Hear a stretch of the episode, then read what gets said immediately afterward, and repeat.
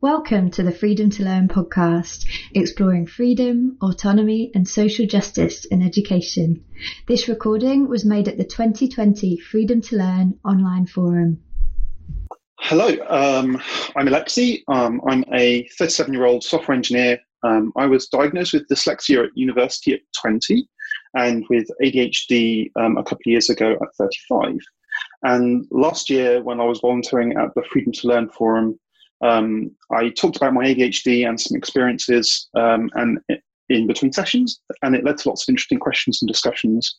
And I'm hoping that we can lay some baselines um, and some, uh, some, understanding of what ADHD is here, and then um, have more of those discussions and um, and have time and space for that.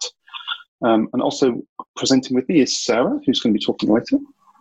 Hi, um, I'm Sarah. Um, I also was diagnosed as an adult, but I'm not ADHD. I am dyspraxic and I am autistic. Um, and the reason for the photo, because we had a little bit of discussion over this, is I see things from a different angle. Um, and that's one of the big things for me that my neurodiversities allow. Thank you. Okay, um, and then, and I think I've already talked about timing, so let's jump straight in. No, seriously, don't be beeping right now. Now is not the time. okay. Squirrel. Um, so, uh, attention deficit hyperactivity disorder is a terrible name for ADHD. Um, our problem isn't a deficit of attention; it's a problem with regulating uh, attention, and um, and a bit about how that works or why is about neurotransmitters. Um, so, in a neurotypical brain, there's enough neurotransmitters that the water level is above all of these locks, um, and any new impulse you get can surf straight over the top of them. And so, if you uh, if you need to go and brush your teeth or take a shower or walk the dog or do that thing that you, you've been meaning to do for years, um, it will actually get through to you and, and you'll go and do it. Um, and with ADHD, the just the, the, the, the, tide level is a lot lower. So you need a bigger wave, and the, those each of those impulses come with their own wave. And the bigger the wave, the more likely you are to do it. So things that really engage you, whether positively or negatively, with stress or with joy, are really, really attractive and really sort of shiny. And and so that's why we are take tangents and have strange corners. And so with that sort of basic layman's metaphor of the science, as I understand it as someone with ADHD. Um, uh, so the way it is diagnosed is so it's a neurodevelopmental disorder that's diagnosable in children and adults. Um, and it can come in three different presentations, um, primarily inattentive, which is your daydreaming or losing time, um, difficulty focusing, or careless mistakes um, or it can be primarily hyperactive impulsive, which is your restlessness or fidgeting, running around the garden. Um, and in adults, or in, and actually in sometimes in girls, um, those uh, societal expectation of not moving about and not fidgeting and not doing those things can turn that kind of restlessness inwards. So it can be things like ruminating or rumination in thoughts. Um, and in, so, in sort of social expectations, it can be unable to wait your turn or interrupting others and the and also there's a, a, third presentation which is combined which is a mix of both of those. And of course whereas some people sorry everyone will experience some of these some of the time a diagnosis is dependent on being severely impaired by them over a long period of time. Um, and so I wanted to really start with some of the benefits actually and um, and essentially, um, one of my favorite YouTubers, uh, How to ADHD, she had a, a, list of her 10 favorite things. Um, there's a link there. Um, and, and I just sort of want to take it, take you through some of them. So definitely we are enthusiastic. I think that's obvious. We care about the things we love.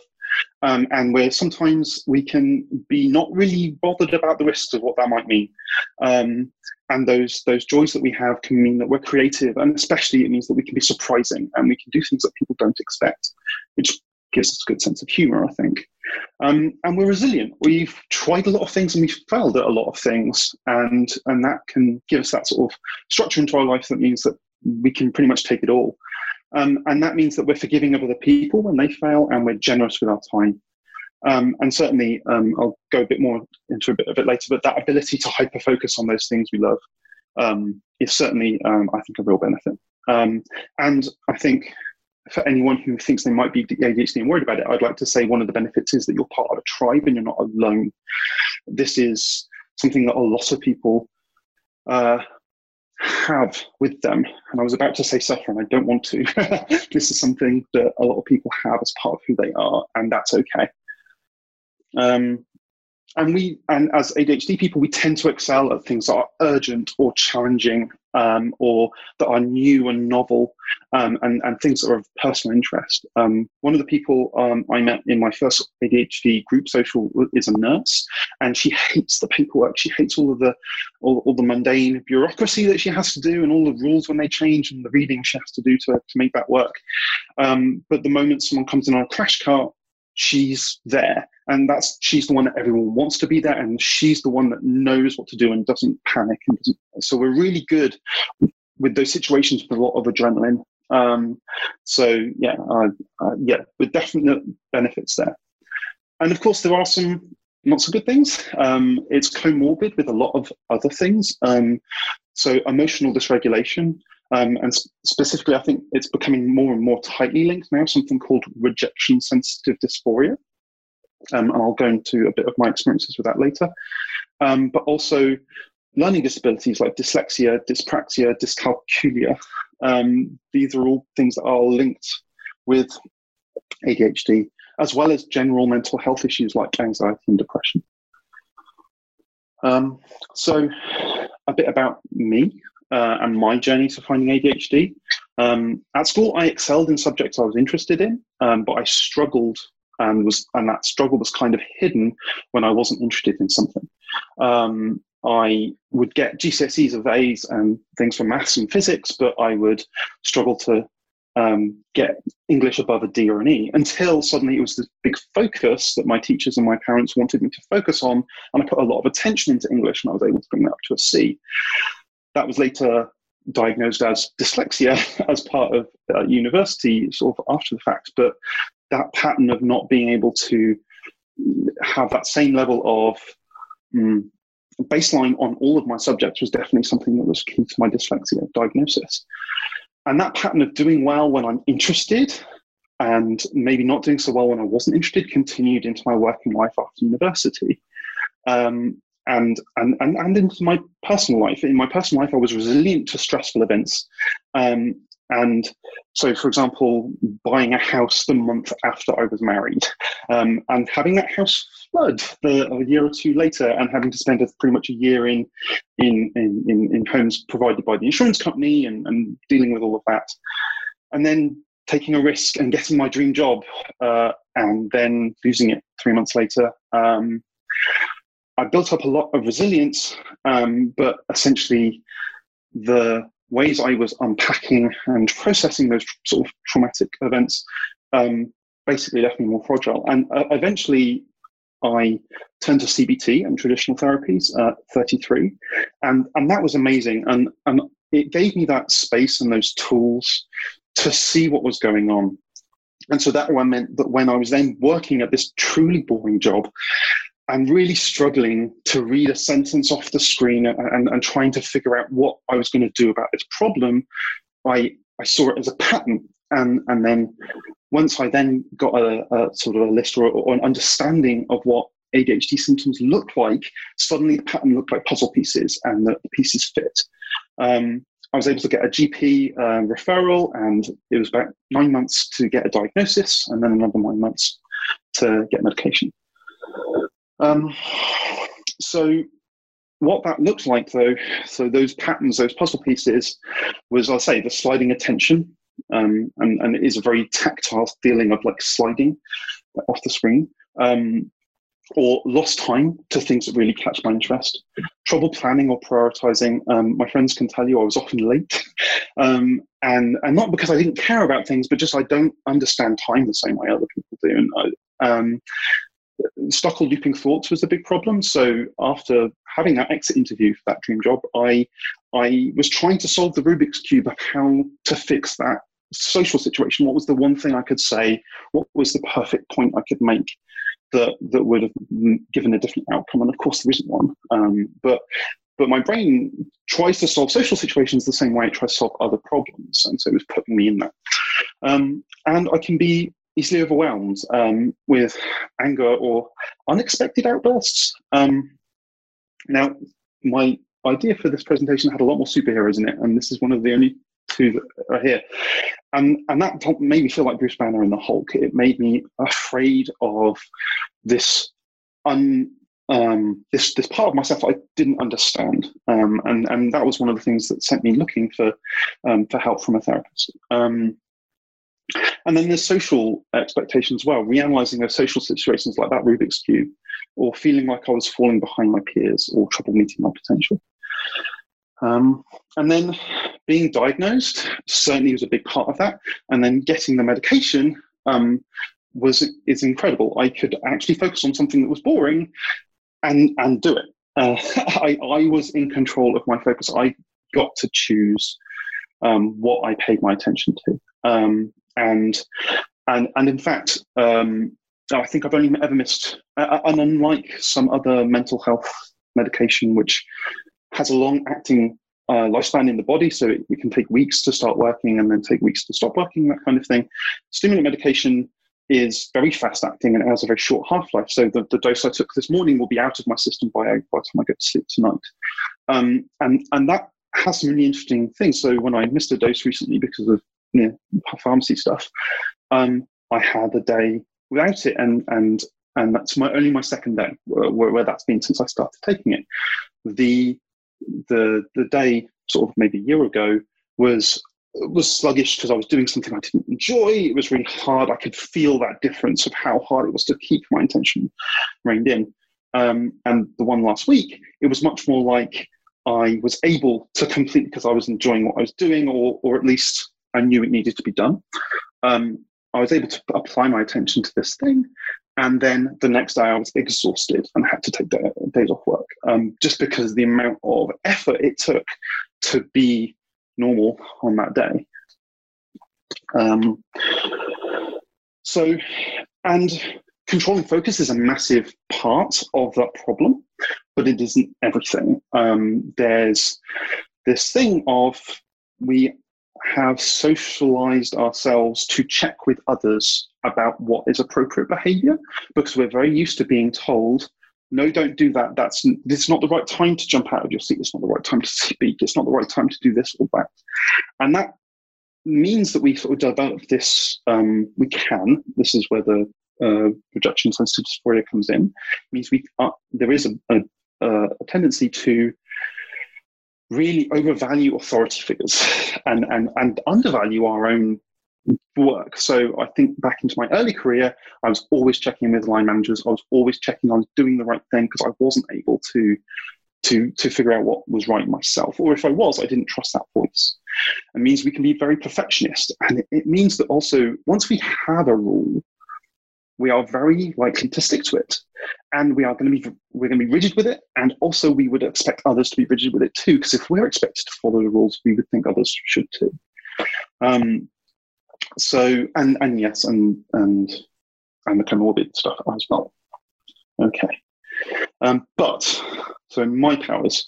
Um, so hyperfocus can be amazing. Um, the ability to to control what I'm doing and and to maybe turn it to something that isn't exciting now but might be worth it in the future. Having that not everything be immediate um, dopamine hits that's that's a real benefit um, and and it is amazing to feel lost in something um, and uh, there is a, a, weird side effect sometimes, which is that feeling of I've been hyper focusing, but I've not been, but I've been stuck on a problem. And so I've built checkpoints into my day where I try and come out rather than just banging my head against the wall, trying the same thing over and over. I sort of come back and check is is this still the right way to be doing? Um, because of that sort of stubbornness to just want to solve it. Um, but yeah, so I I, throughout my career now, I can see I've often had a unique point of view when problem solving, and I can see more clearly now what I'm bringing to the table um, when when I'm trying to solve a problem with with people I'm working with. And I think I'm much better at indulging my curiosity, or or at least I value what my curiosity is telling me are, are a lot higher than I used to. If I'm curious about something, I tend to want to follow the thread now and know that that's okay. And and and also like also know when it's okay that it dropped. Like, you know, I, I think it's a common ADHD trope to have a million failed hobbies. And I'm actually okay with that. Like, the, you know, this is my knitting ball that was really useful for me for two weeks, and I haven't touched it since. So that's it's like it it served its purpose in its time. I'm quite happy with that. Um, and I've been much better more recently at finding validation in my kind of creativity. I used to think so I couldn't draw, or I couldn't do this, or I couldn't do that. And and and recently, um, I've been doing sort of little art projects and noticing the ones that I really enjoy, and they might not be what I would call traditional art. It might be a gif of a rug slowly moving up the stairs that brings me and my friends joy. It's not going to hang in a gallery necessarily anywhere, but it's something that I made that made me and the people around me happy, and that that's joyful. Um, and and trying not to be so afraid of failure. Um, failure is just feedback. It's just information that the thing you did came with this outcome, and if you want a different outcome, you might have to do something different. I recently started taking on a role in my team of agile coach, which is actually trying to encourage that kind of methodology of taking the things that go wrong as input into changing your process and so now it's not just my job to do that for myself in my day to day in my work life, but to also encourage everyone in my professional sphere to do the same. And like the eureka moment of realizing that I could take that on was uh, truly special. Um, and I think I'm trying, and I'm I'm much better at being secure in my value and in my diversity. Um, and so uh, you can wear the mask, you can be the superhero, you uh, you can be special and you can take the, the powers that you have and, and move them forward. Um, and yeah, that message means a lot to me. So there's also a bunch of um, sources in here that I'd like to draw attention to. Um, so there was uh, the ADHD Foundation recently made a, a nice paper about what to expect when you come to the NHS with ADHD. Um, so I've linked that there. Um, and they're a really good, good charity organisation. They seem to be aware of a lot of interesting things. Um, the YouTube channel, um, How to ADHD, um, is is the first place I found which was giving ADHD advice to people who had ADHD. A lot of the sources that came before that channel was around a few years ago were aimed at parents with ADHD children, and that was part of that switching language to talking to people who have it. Um, and definitely I'm part of building that tribe. Uh, and if you've ever had trouble with um, mental health issues that have affected your employment, I can highly recommend the Richmond Fellowship. Um, they're really good at talking you through how to navigate getting a job or, or, or with job difficulties when you're dealing with a mental health issue. Um, so I sped through all of that as I expected I would. Any questions uh, and um, any discussion? Over to you. Yes, um, I have a question. Please. Um, what does ADHD stand for? So it's attention deficit hyperactivity disorder. Um, so let me put that here. Um, so there we go. Yeah, attention deficit hyperactivity disorder. So yes, uh, attention deficit hyperactivity disorder um, is is, but it's not it the name sounds funny because it sounds like it's a problem with the deficit of attention, but it's actually about either being hyperactive or inattentive. Um, can I ask about? Because you mentioned obviously dyslexia, and I have dyslexia and dyspraxia diagnosis as um, a young teenager. But I just wondered, you didn't talk as much about that in terms of how that might have fed in or your experience with that? And obviously you're diagnosed with that earlier. Yes. and how you feel that is different. And and and you like you said the similarities because it's they they overlap. Yeah. So in some, way, um, in some aspects. so the dyslexia for me was always i think actually i've probably been misdiagnosed, if that made sense. But it was a very helpful diagnosis at the time based on what, because at the time you couldn't be an adult with ADHD. When I, Mm. when I was at university at 20, if you were over 18, you, it was impossible for you to have ADHD. Mm. Part of the definition of what it was was it was a thing for children, which is something that's changed since. Yeah, yeah. Um, so, uh, based on the fact that I love to read, um, but I can only read things I'm interested in. I can read fiction, but I can't read non-fiction. Like that kind of thing. I can write, but only in a certain type of way. I can type, I can't handwrite, or, or, or that kind of thing. Like if I'm Mm. if I'm constructing an email to someone, I'm horrified. Like it, it takes me a, it, a lot. Like I trained myself a bit now to to kind of fire and forget and try not to edit because the moment I try and edit, I could be there writing a three line email for half an hour. Um, Mm. Just because of that, and maybe that's because of the dyslexia thing. Um, Mm. But certainly, there's for me, it's it's sort of more. I'm probably more ADHD than I am dyslexic. But the, a lot of the support you get as a, a dyslexic at university certainly matched what I would need anyway. So it's I think diagnosis is useful if it's useful to the person who has the diagnosis Mm. it, it was a useful diagnosis for me, and dyslexia was a, useless, a useful diagnosis for me because it got me access to the help I needed. And Mm. so I think mostly it's about getting that access. Um, did that answer your Mm. question? Yeah, yeah, it does. Yeah.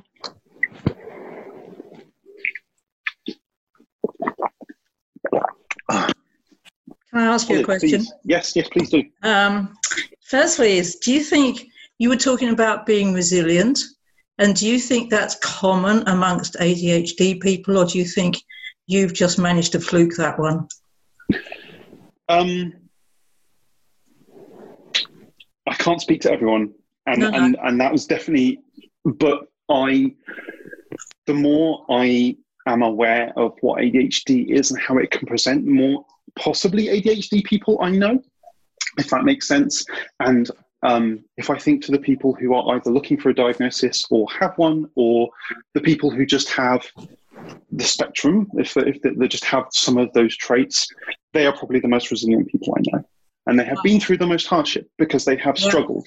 And, and I think I, uh, yeah, the, the, the idea of that resilience came from, from, from Jessica, the YouTuber, but I, I agree with it. I think it, many things can make you resilient. And I think certainly living differently, living in a world that wasn't built for you, it's going to mean you, you have some more struggles and, and you have to get through them.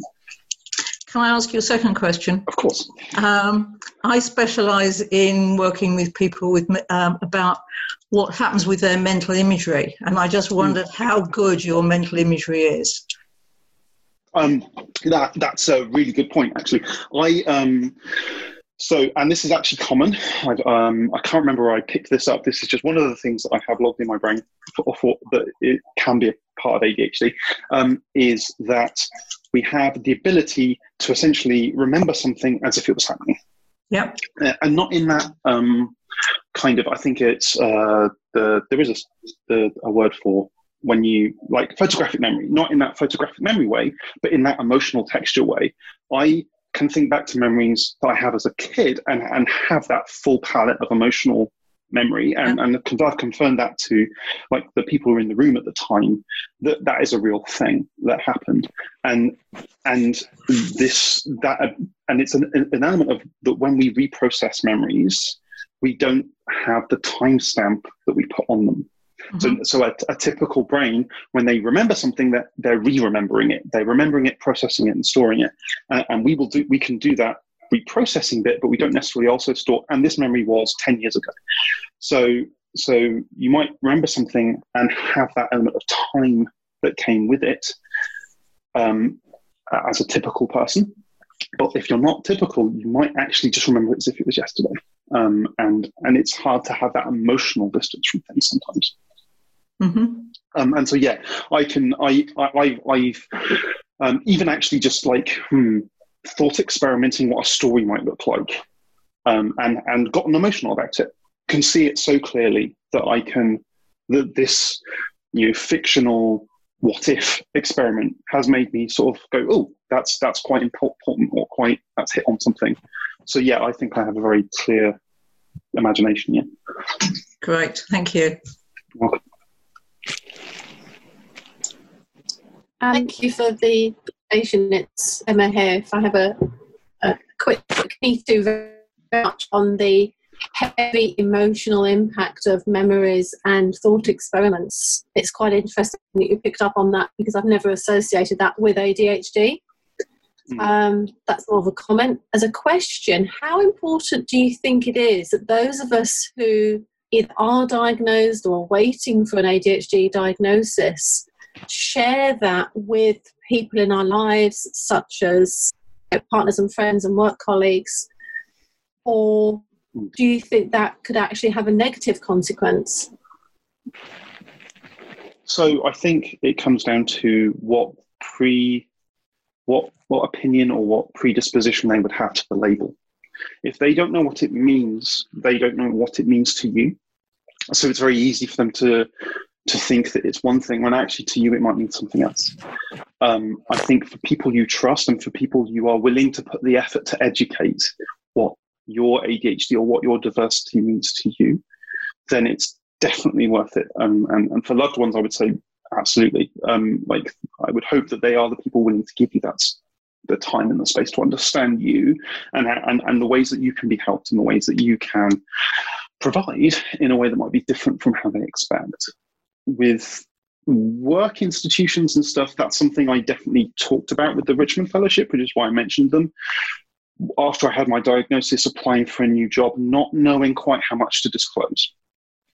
Um, and I definitely, possibly foolishly, I'm not sure on this, but I, I was really proud that I got to my like six month probationary review. And before I even had to mention or chose to mention that I had a, a neurodiversity. Um, and I don't know if that's me not trusting or me not understanding or, or, not knowing what the culture might be in a place that it wasn't in. Um, but yeah, there's there's an element of I, I can understand some some nervousness when you don't know how they're going to take it. But but certainly, I think time spent talking about what your diversity means to you is is, is, is well worth, worth it. Hey, Sarah.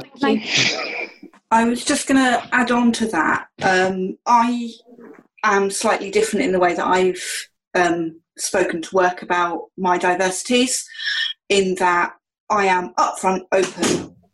This is who I am, and this is what I need. And one of the things that is really helpful is if you do decide that it's going to help you, um, to say, look, I'm going to need to be treated in a slightly different way. Um, to be able to say, and this is what I and this is what I need. So, for example, um, when I got the job that I'm in now, um, there was one of these processes where you had to do a you had to come in, you had to do a test, which was a written test. Um, because of my dyspraxia, my handwriting is rubbish. I can't read it. Can't expect anyone else to read it. Um, so I, I contacted them and said, I have dyspraxia, I can't really handwrite to a standard that would show you what I know. Um, so, is there something in place that would allow me to type this, either a provided laptop that can print or a printer that I can hook my laptop up? And I immediately said, I have a laptop. If you're happy to have a pen drive or you're happy for me to hook up to one of your printers, then I can provide the technology I need to do your test but I can't do it handwritten. So how are we going to find a way that I can get through your uh, your process?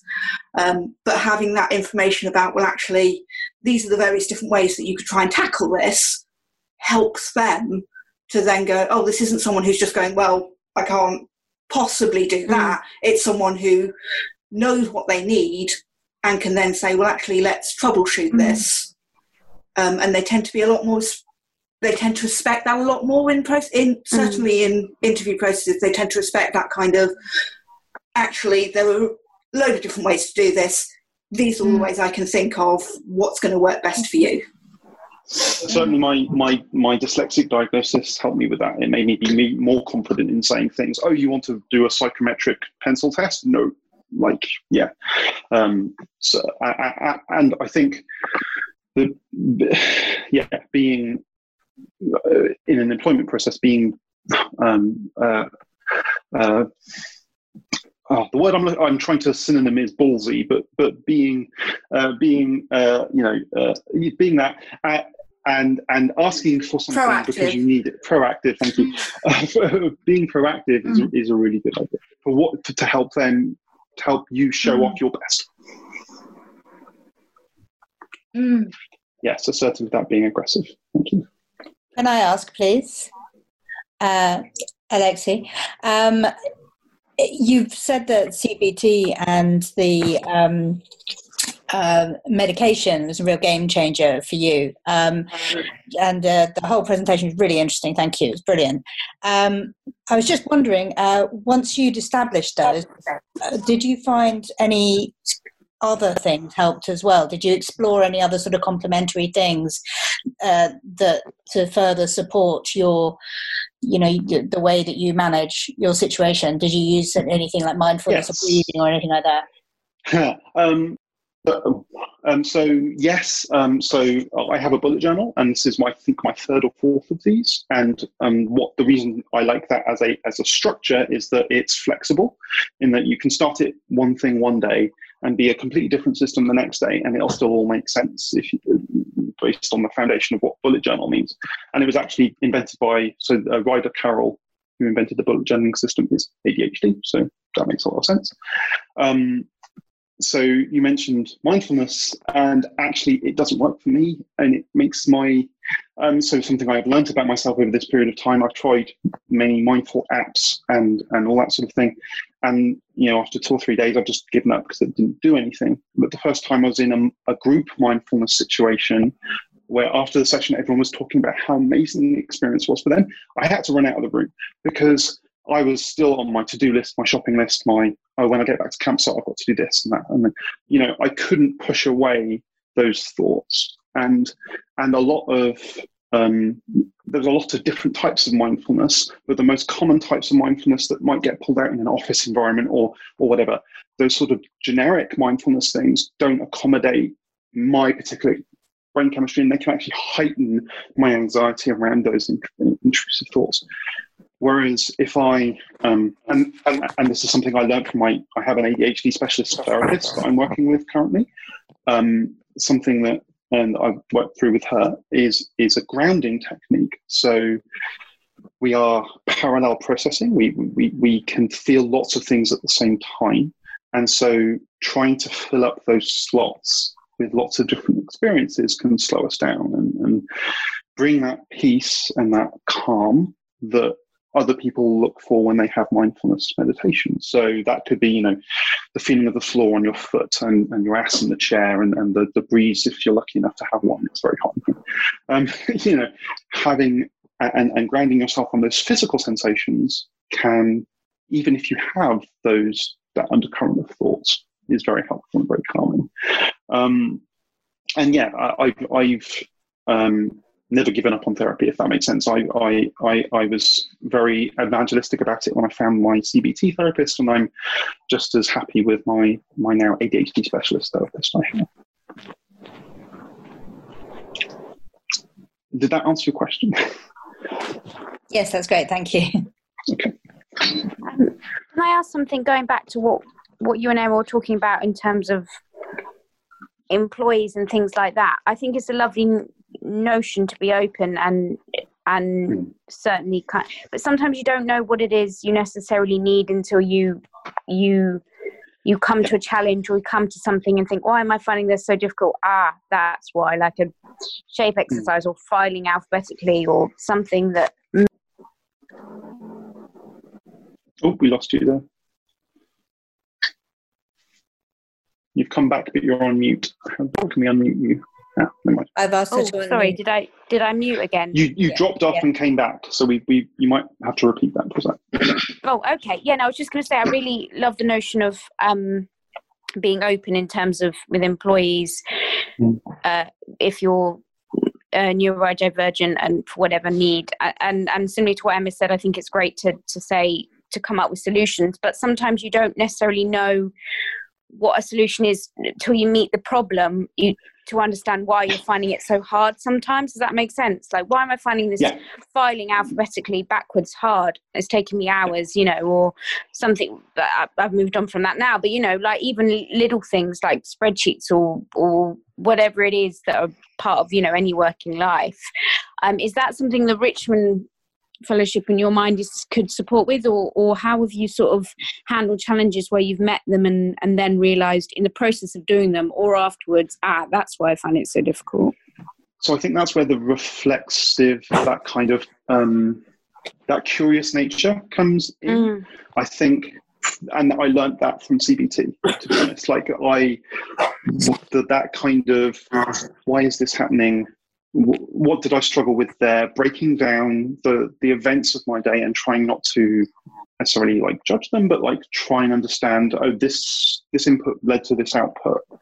You know, tr- a- and and that kind of um, reflectiveness um, uh, of of- of myself and, and uh, ha- led me to be able to identify those those those problems, those gaps that I was struggling with. Mm. And there are there are things that you can do, sort of. Um, in, in workplace environments that, that are more retrospective of uh, of process, Mm. but being retrospective with yourself is is that not to be evangelistic about therapy again, but that might be where a therapist or or a coach or or a friend, you know, some, I, I, is some someone you can work through that process with is very useful. Um, Yeah. I'm sure there are structures that I'm not aware of because I'm privileged enough to be able to pay for my own therapy for the last four years that, that you can do yourself. Um, I don't have those answers, so, but I'm sure other people do.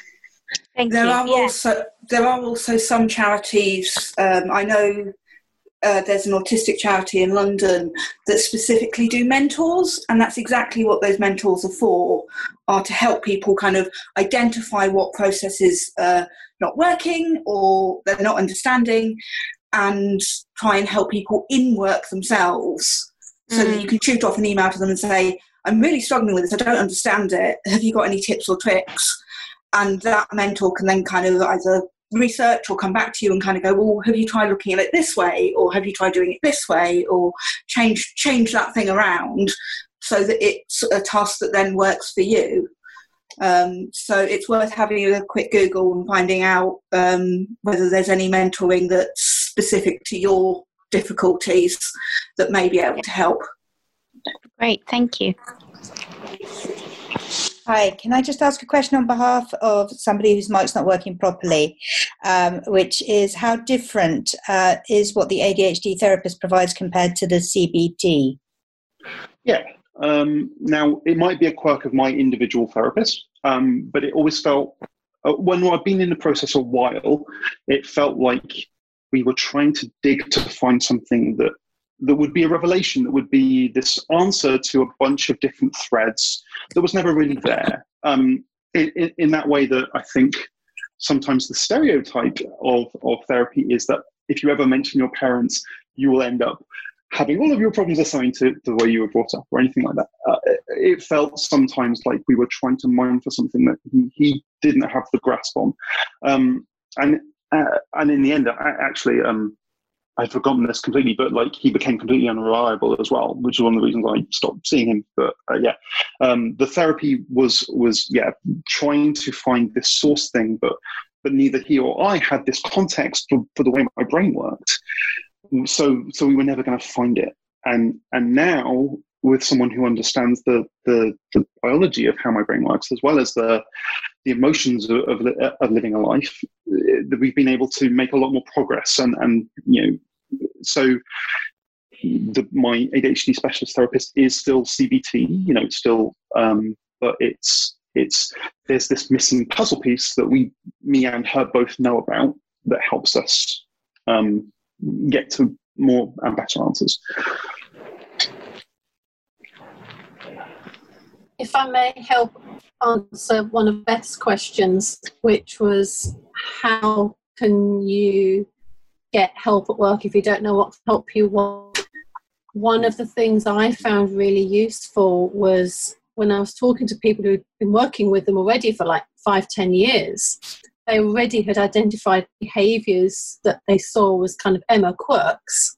Once I realized, ah, this is actually because of ADHD, it was a way to help explain that. And I would stop apologizing for being me.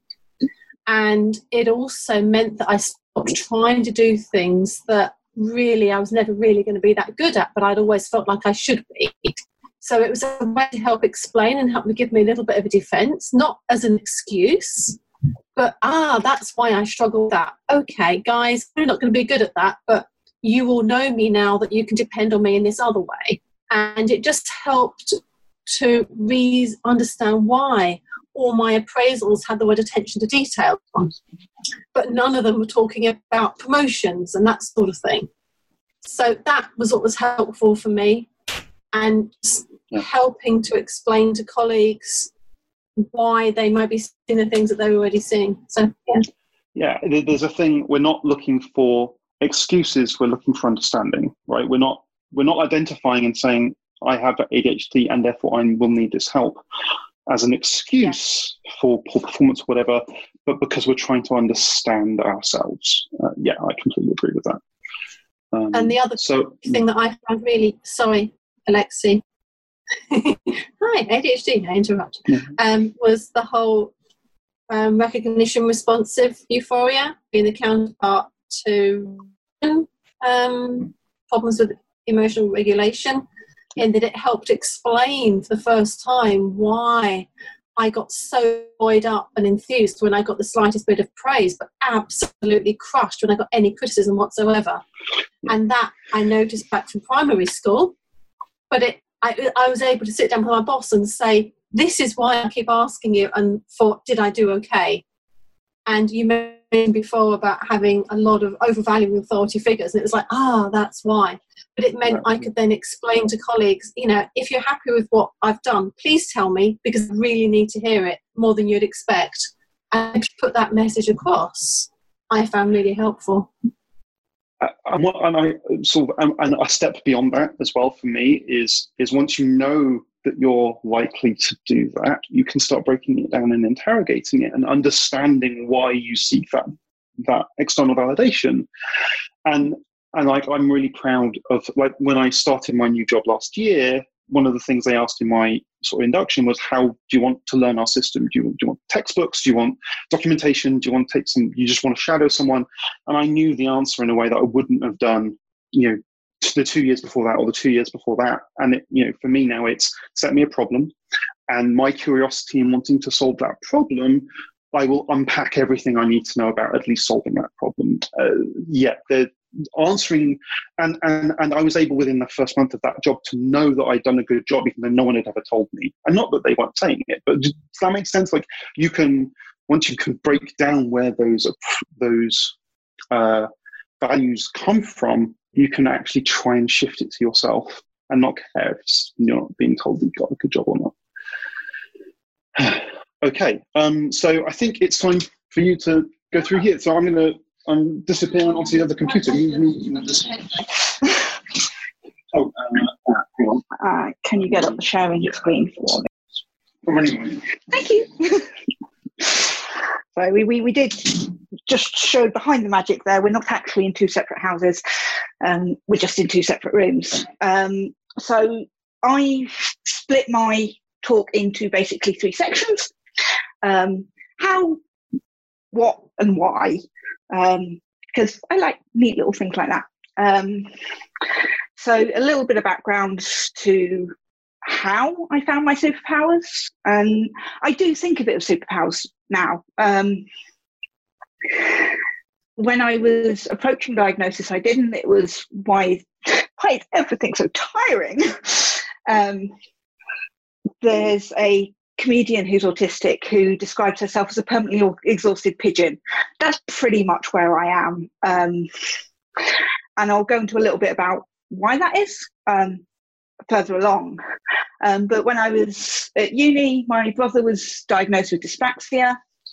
Um, and my parents are both in teaching. Uh, le- university lecturers. Um, my mum was a primary school teacher for a while and now has moved on to other things.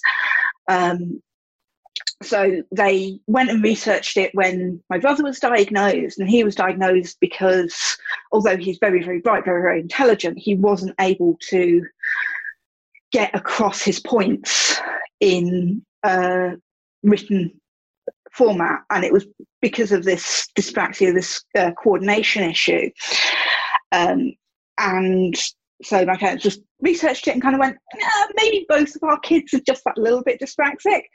Um, and I didn't think that much of it um, until I got to uni and I saw a difference between essays that I typed and essays that I, I'd handwritten.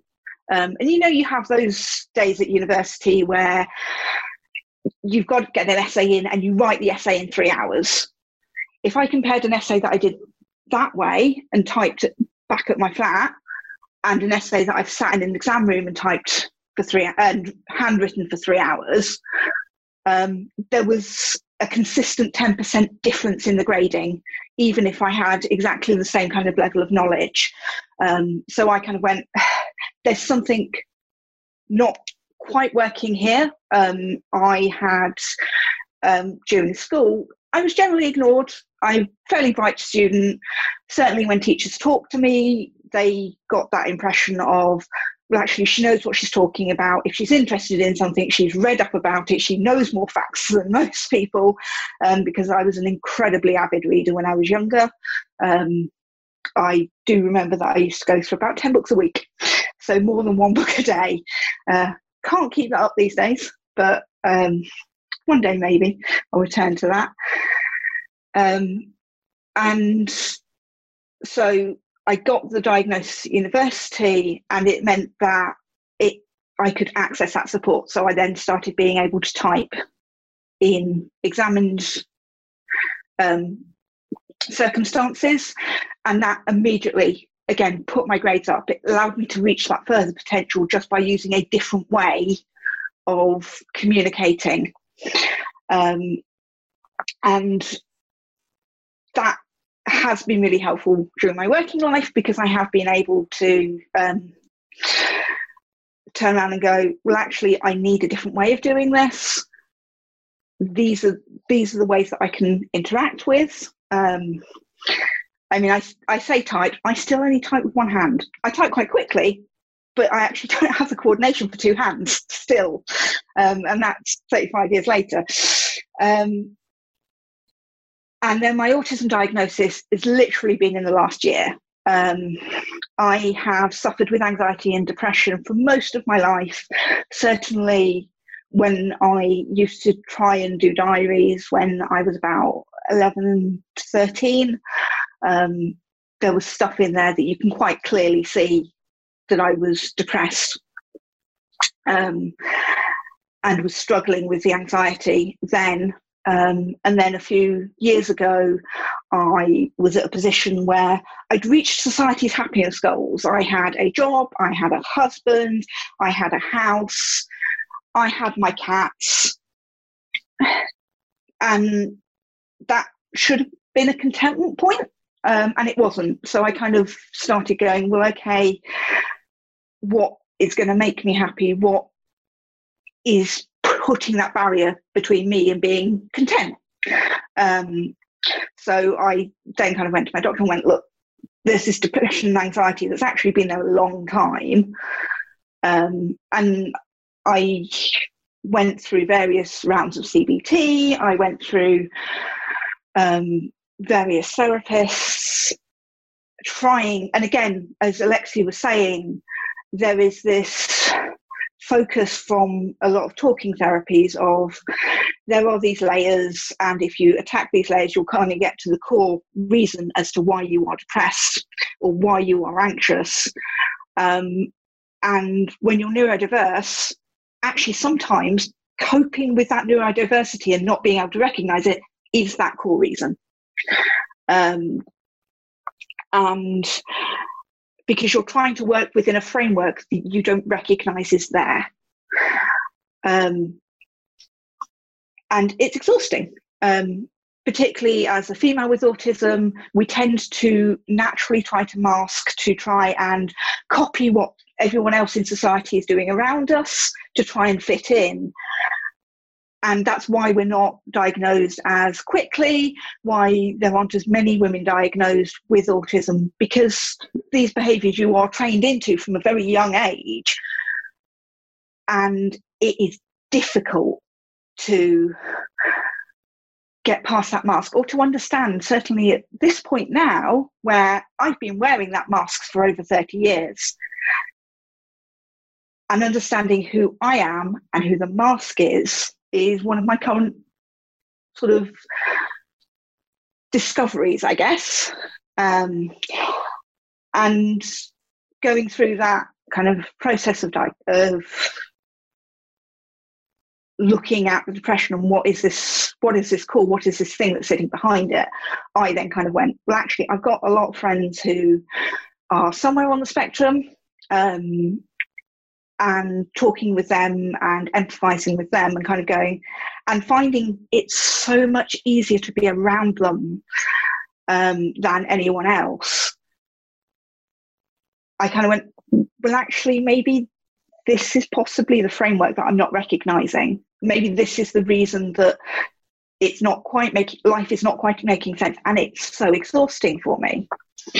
Um, 21 so as a summary of that it was a quest for the self at which i then kind of got to a point where i identified what the struggle was and now i'm in this process of not just kind of going well oh poor poor me, I struggle with this all so much, I'm going to go and hide in a corner, which is my natural way of going to things. But actually, what are my successes? What are my strengths? What is within this framework that means that I can work through this framework and go, well, actually, if I attack this from this angle, if I try and understand this, or if I monitor how much I'm having to sort of work masks, how much I'm having to retranslate. Um, I'm slightly different to some people in that I can't picture things in my head. Um, quite a lot of autists are known for having this very picturesque imagination. Mine works in concepts. Um, but it means that when I'm communicating with someone else, I have about three translations before I even start speaking or before I even try to understand the other person. There's that extra extra work to get to where most people are normally. Um, and so that's kind of how I got there. Uh, sorry. How, what, and why. Uh, that's why I kind of went through that process. Um, and uh, I have gone backwards because I'm an idiot. There we go. So, having a look at what my strengths are, um, quite a lot of these strengths are common. Um, this slide was partly my self reflection, but also um, there are some really good um, resources from the Autistic Society about what a typical autistic tends to lean towards in their ways of thinking. Um, I will point out that there are so many different varieties of autists that we are all very unique in the way we present and the strengths that we present with autism and the, the comorbidities that then kind of cloud that um, understanding. Um, for me, I am a problem solver. I think about things in different ways. Um, when I was younger, one of the things that I we should have picked up on really. My mum and I used to do the logic puzzles. You know those little grids where you kind of have Mary has uh, two dresses, um, Beth has one dress, and Quinn has seven dresses. Um, who has the purple dress? Kind of logic puzzles. Um, my mum and I would do those together. We'd end up at the same answer, but because my mum special interest is maths, show you're working. And my working was always a completely different route to my mother's, entirely different. And she's going, Well, how have you made these assumptions and got to here? and I've made these assumptions and got to the same place. And I'm going, it's it's serologic. Um, and this concept of serologic was one of these things that just persisted throughout my life. Um, I'm detail orientated. Um, I'm quite a good person at doing things like proofreading um, and kind of getting into something and double checking and making sure that all of the details are sorted out. Um, but I am also very patient with tasks because I'm dyspraxic. um, I um, have spent a lot of my time being told it's not good enough, try again, try again, try again. And you either, you respond to that in two different ways. Either you just go, can't do it, and run away, or you respond to that in, okay, let's try it again. And developing that patience. Um, and one of the things that kind of threw a spanner in the works of my dyspraxia um, diagnosis is when you dyspraxic uh, when you diagnose dyspraxic children. There's one test they do where you thread a shoelace through some beads, um, which is a coordination, quick coordination test. I've been sewing for many many years, so I have adapted around how to thread a needle without using the same kind of pathways that most people do of looking looking where the hole is and putting it through the hole. I will now actually mostly thread a needle without barely seeing it because i'm actually feeling for where that hole is and i found a different way that my body can do that that works for me. Um, i am curious and inquisitive um, and i am creative and innovative um, and that kind of comes with the problem solving. Uh, I'm also brutally honest, open, and loyal, um, and that's one of the things that I I know some people find very difficult to cope with sometimes. Um, because if you ask me a question, I will give you the answer, whether that answer is societally societally acceptable or not. Um, and I I am one of these people that actually, if I have developed the well, actually, if I share everything, then the people who are having the same struggles as me know that I struggle. Um, and there's so much in our society that we don't talk about or we don't acknowledge. And the only way we're going to get past and become comfortable with those things in society is by people being that kind of brutally open and honest. Um, and I am tenacious. If I have decided I am doing a thing, I will do the thing. It may take me all day, I will do the thing. Um, I was up till five o'clock this morning because I had a work task that was irritating me. Um, and so I just went, I'm going to get this thing done. I need to get this thing done. I cannot sleep unless I get this thing done. So I will just sit and work through it and get all the details sorted. Um, but also because I am the odd, weird little kid in the corner, I'm actually more accepting than other people. Everybody has their struggles. Everybody has their own personality. Everybody has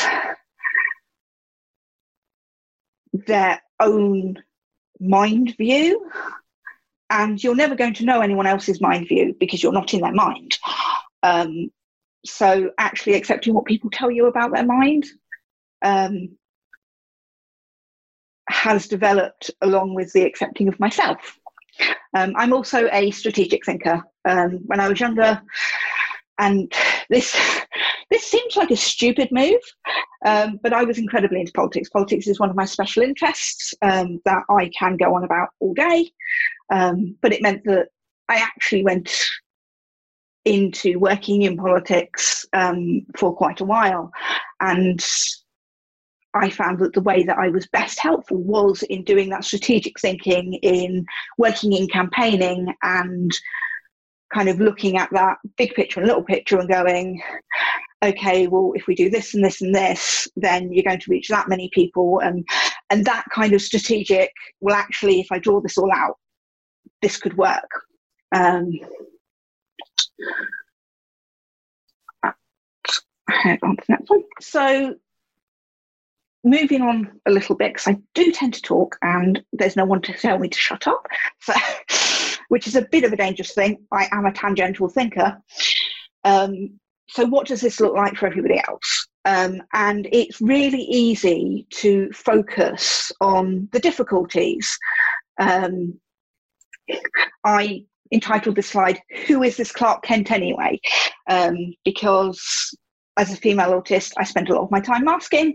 So most of the time, you will see Clark Kent, you will not see Superman. Um, and in terms of the kind of when people notice that I am different, so when they see through the mask, um, what you're seeing is anger and frustration at not being able to understand a thing or not being able to communicate a thing. Um, someone who is very fidgety and physically quite awkward, um, and there is this kind of uncanny valley effect of me trying to mimic the social interac- interactions of everyone around me. Um, and in fact, that mimicking was noticed very early on. Um, one of the kind of things that my parents always kind of draw back to is that before I was even in primary school, I could mimic Michael Howard, who at that point was a low end conservative minister. um, and not quite the kind of higher end politician that he is today. Um, but it was that mimicking is what keeps my mask up. Um, but uh, not always so much with me, but certainly with some other autists I know, it can mean that people were kind of like, there's something not real, there's something not authentic about this person. It's that gives that kind of uncanny valley effect. Um, you will notice that I will be out of sync with social conversations. That conversation that happened two minutes ago, I I've suddenly brought back because actually I had a point, but it took me a while to translate into something that everyone else will understand. So I'm that kind of out of sync and I'm not quite understanding where the conversation is going. So you end up with kind of inappropriate interventions or I'm talking over other people. Um, and as much as I try and kind of fit in, I don't always get that right because those unwritten rules I do not understand.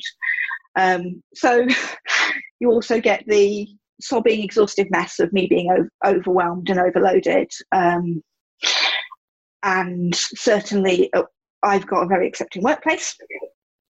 Um, and the amount of times they've seen me just collapse at my desk in tears, and I've just said, just let me get over it. Let me go through this and then pick myself back up and start kind of just trying to reduce all of those sensory inputs and start getting back onto it.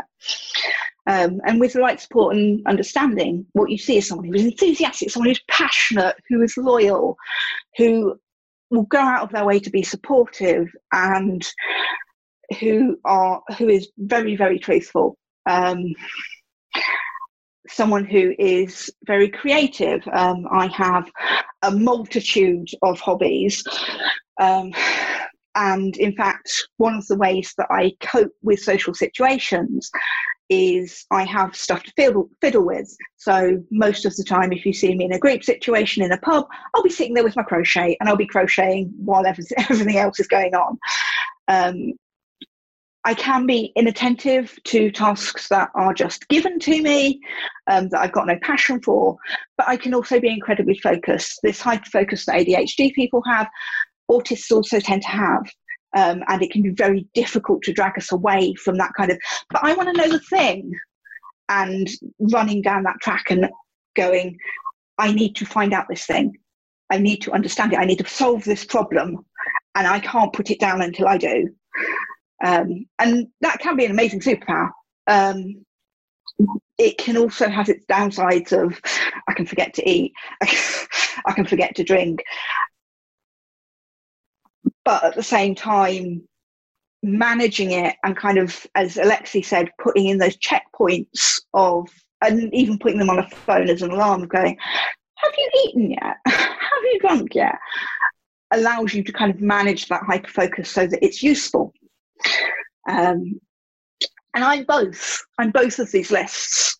I am the angry, frustrated, fidgety mess of a person, but I'm also this incredibly strong, incredibly resilient person who can be incredibly useful um, given the right support. Um, this.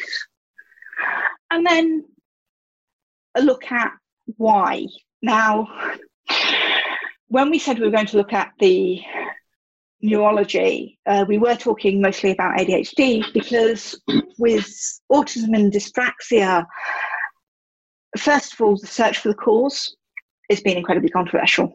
Um, I would recommend reading NeuroTribes by Steve Silberman.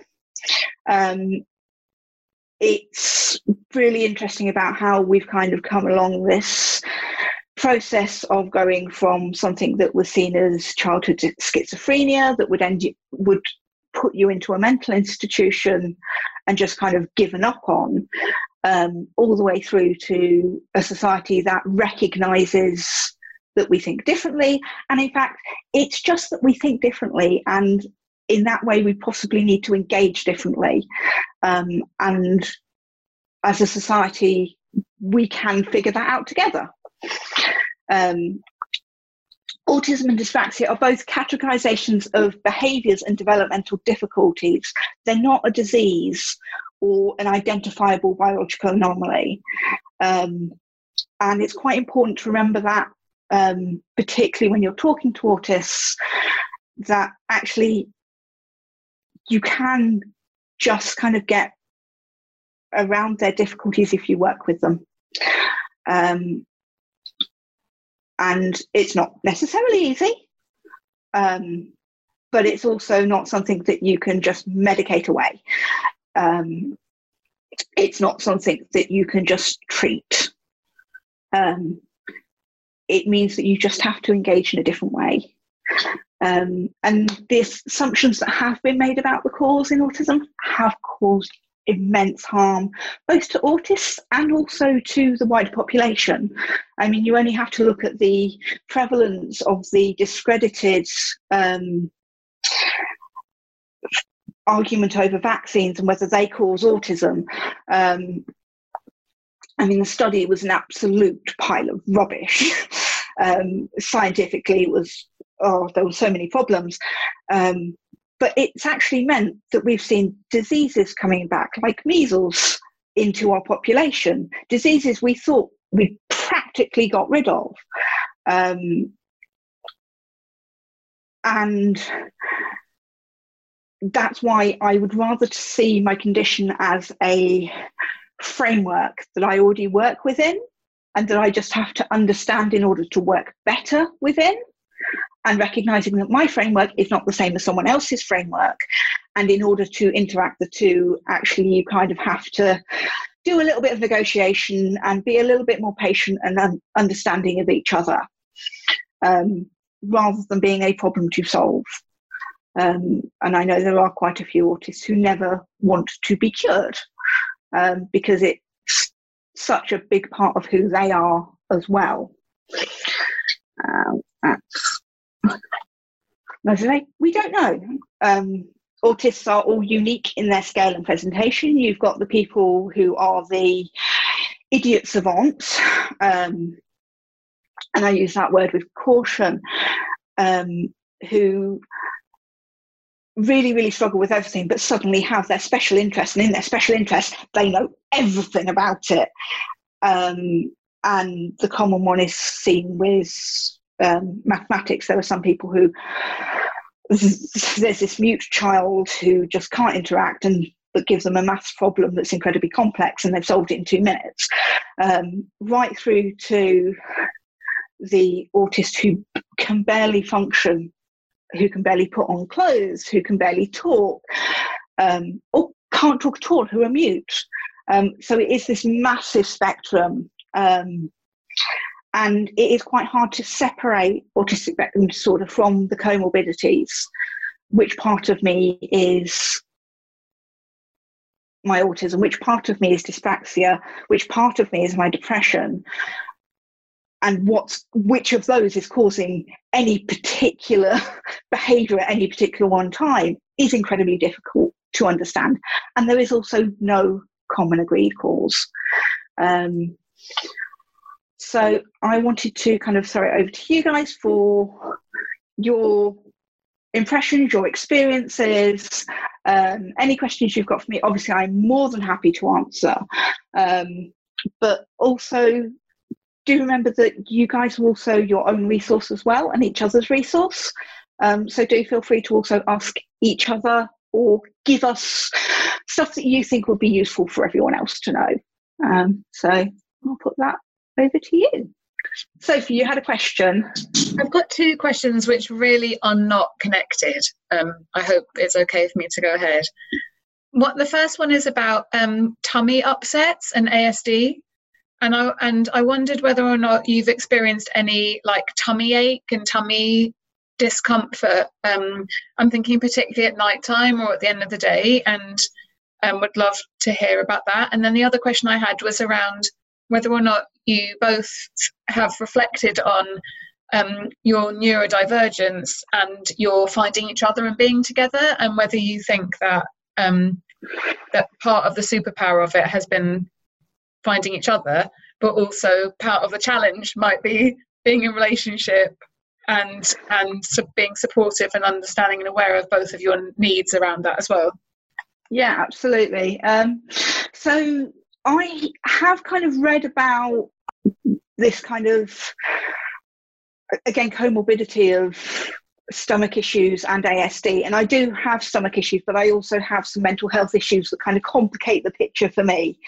Um, it was actually a relief for me to read that um, some autism, uh, some autists actually don't recognize when they get hungry um, because I don't. Um, and I tend to ascribe it to the fact that when I was younger, I went through a phase where I wouldn't eat um, because I was being bullied. I wouldn't eat at lunchtime, and then I'd come home and I'd get in a because I was a because I was a teenager. I'd get in a fight with my parents. My parents would say, "Well, if you're not going to eat at the table, you're not going to eat at all," um, and they never really meant that. Um, but I took it literally, as I tend to do. Um, so I spent a good couple of years literally just living on cups of tea. And so I kind of ascribe it to, well, I lost that sense of hunger, that understanding that hunger then. Um, but actually, I'm still kind of looking at that may actually be part of my um, difficulties with my autism is that I don't understand what hunger is. I don't understand what those um, signals are. I can't read them particularly. Um, so it's still a little bit of a research point for me. Um, but yeah, no, it, it is something that I do have issues with, and I've certainly in my reading I've come across quite a few autists who have some form of. Um, I know the FODMAP diet gets mentioned quite a bit um, as a way to kind of calm that um, stomach issues and actually start. And I think the theory behind that stuff is basically freeing up that kind of brain space um, because we are having to overthink so many things and that when you kind of squash down the hunger issues you create that brain space for you to just have that slightly more paced way of doing things um, yeah, absolutely. Uh, and then food with ADHD is also interesting as well um, because you can hyperfocus to the point where you feel, even if you are hungry and you're feeling a lot of stress and like desire to go and eat, oh, I just need to finish this thing so I can go and eat something, doesn't actually necessarily mean you've got to stop and try and go and eat something, right? So, so there's this sort of thing that I've I gotten much more aware now of oh, I'm about to hit a limit. I, I you know, I, I did a camping trip last year and like overdid it and fell over, and then like, oh, hang on, I'm starting to be aware of like I need to keep track of this and and, uh, and, and be aware of my limits when I need to do that stuff. Sorry. Sorry, Alexi, um, could you step a little bit clearer, uh, closer to the computer? You're just a bit quiet. Sorry. Thanks. Okay. Or we could both stand. Yeah, no, I'm going to switch between. And I think Angela's got a question, by the way. Um, just in answering. You're, you're right to, you're right to Okay. and then we can. Because I just yeah, want to these. answer Sophie's. Can you hear us both now? Great. Okay, I was just going to answer Sophie's second question, which is I do think that um, connecting with your tribe um, and other people who think in similar ways to you is one of our superpowers. Um, I mean, we found each other not through any of the kind of communities, uh, we found each other through something entirely different.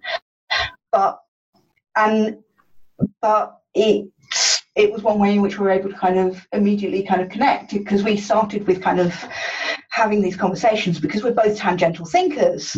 We both kind of had this long, winding conversation. We both followed it, and very often neurotypical people don't follow those kind of tangential conversations quite quite as well. Yeah, I tend to find anyway. Um, maybe. Yeah. I mean, possibly because of the subject that I talk on. Um, but then also like the benefit of being in a relationship with someone who understands your diversity is absolutely apparent. Like I think oh, the amount of times that we have Yeah. a conversation and go, actually, I'm really sorry. This is why I need to do this this way, and this is what's making me anxious, or this is what I mean by this, and I don't think you're understanding it. Has been really, really useful. So we moved in together purely for lockdown. I'm actually moving back to my home city um, this weekend, and we were able to do that probably the easiest I've ever lived with anyone else because we have that open, honest communication and we understand that we absolutely require it because our brains think differently to most people. And the only way we can find that bridge is by being that focused on how do we communicate.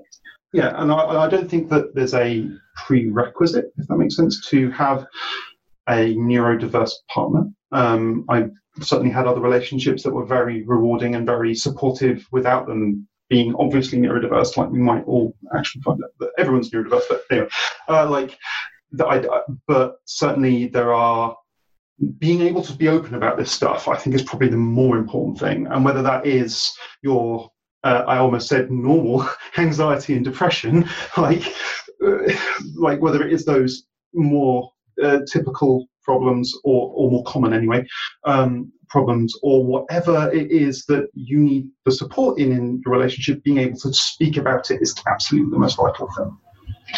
Um, I was going to say, with the overdiagnosis um, on ADD rather than ASD, Hmm. um, diagnosis is your only way to clarify. Really, knowing the difference may help, but actually, know the know the person. Um, I was having a conversation with Ax yesterday, and one of the things I'm really grateful for was, although I so part of me kind of wishes that I knew that I was autistic when I was younger, so that we could have tackled things a little difficult, uh, a little differently. But actually, my parents were really accepting of me. As I say, they had sassy logic. There was just sassy's and uh, sassy's nickname my parents call me. Um, but it's just my quirks, um, the ways that I work. Um, and because of that acceptance and that willingness certainly when trying to support me with things like schoolwork of going well okay the teacher's taught you one way let's try and look at this in a completely different way um, and find a way that you can understand it that acceptance and kind of willingness to work with me i think is probably one of the reasons that I have gotten to where I am today without having needing that diagnosis earlier. Hmm. Um, Uh, so I, I always say go with the person, and certainly on bringing a child kindly out of hyperfocus. Um, I think the best way to do it is just be gentle with them but firm. Um, or I, and certainly when I was when I was working with people where I was so I was PA for six years, um, and certainly with the kind of executives that I worked with, I also had the kind of subtle ways of looking after them of, oh dear, I appear to have put your coffee on your desk that you haven't asked for.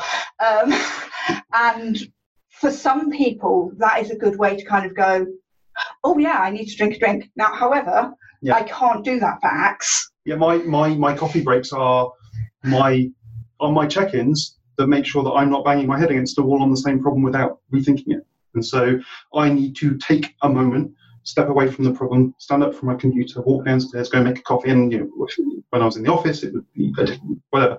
It doesn't matter. It's still that time away from trying to solve the problem so that I can think about it. And so actually, I need those moments where I can step away. And so within the first week when she was coming in with coffee, I was like, I'm really confused. What's going on? Uh, it, it, yes. So so. Uh, so I And I think someone. I think also valuing valuing that period of being away from the thing you're hyper focused on and allowing that child to kind of understand that sometimes you need to walk away from a problem in order to understand it. And maybe and maybe they should just and ask them to be willing to try. What if we walk away from this for five minutes and your brain your brain will still be going on about it but you might find a different way of thinking about it if you just pause for a moment um, and explaining it to them this is why i'm doing it this is what i want you to get out of it actually is so much more useful Yeah, I, I, I don't know because I didn't. I, I've never had to deal with a child in hyperfocus or been a child in you know with that specific term. So yeah, I, I don't know. I mean, I used to Maybe. walk while reading, and that's really bad for a dyslexic kid. I landed on my head a lot. So uh, Juliet, is it that's next? Was that Angela? No. Um, Angela's. so ours, James has got her hand up. So let's go with that. Sorry, it's Rachel. I don't know why it keeps changing my name back. um, do you both find uh, emotional communication easy or difficult? So I, I struggle with this. It's what we call alexithymia. I can't always, particularly if I'm in a, a high stress situation, I can't recognize what it is that's going on emotionally in the moment. Like my whole mind is focused on I've got to get through what I'm going through, and it's not until I'm in a safe space later on that I look back and think, oh, that's what I was feeling. Um, I just wondered, do either of you struggle with that, and and how? uh, You know, do you have anything to help you deal with that? um, being okay, like with a, for me, it comes down to like ha- having a proper apology, if that makes sense. Like knowing what you've done wrong, knowing that it was wrong, and even if it wasn't your fault, right, because you were driven by this other thing that you, you don't necessarily have a control over, it's someone's someone else has still been hurt by what you said, maybe, and and I just try and make it okay then to then actually to to not ha- hold that in and, and and and so so even when I was cooking dinner before this call earlier, I was a little bit stressed knowing this was coming and wa- wanting to get through dinner, and then trying to solve some technical problems. And like so, you do go to, the, to that instant. Uh, I can't deal with this right now. I'm trying to do this thing, and there's also other input that I can't deal with. But I'm familiar enough with that feeling that I just get to the apology as soon as I can and, and, and go, look, I'm really sorry I just took that out on you.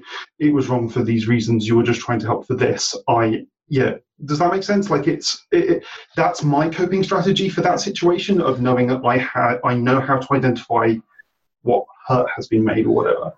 for me, I tend to, I recognise this pattern of, I do the thing, and it particularly happens with crisis. Hmm. Um, so, say a drink spills over, and it happens a lot with me, just does, um, and I have to get in, clean, sort, and if anyone interrupts me, I can't cope. I just can't cope um, because I don't deal with the emotional impact of, well, actually, I've done a thing and everything's wet. And, ah, I don't deal with that until afterwards when I've calmed down. So what I start doing is I start allowing myself and allowing people around me to know that once I've gotten through a crisis, I am going to need some time to process that crisis I've just been through.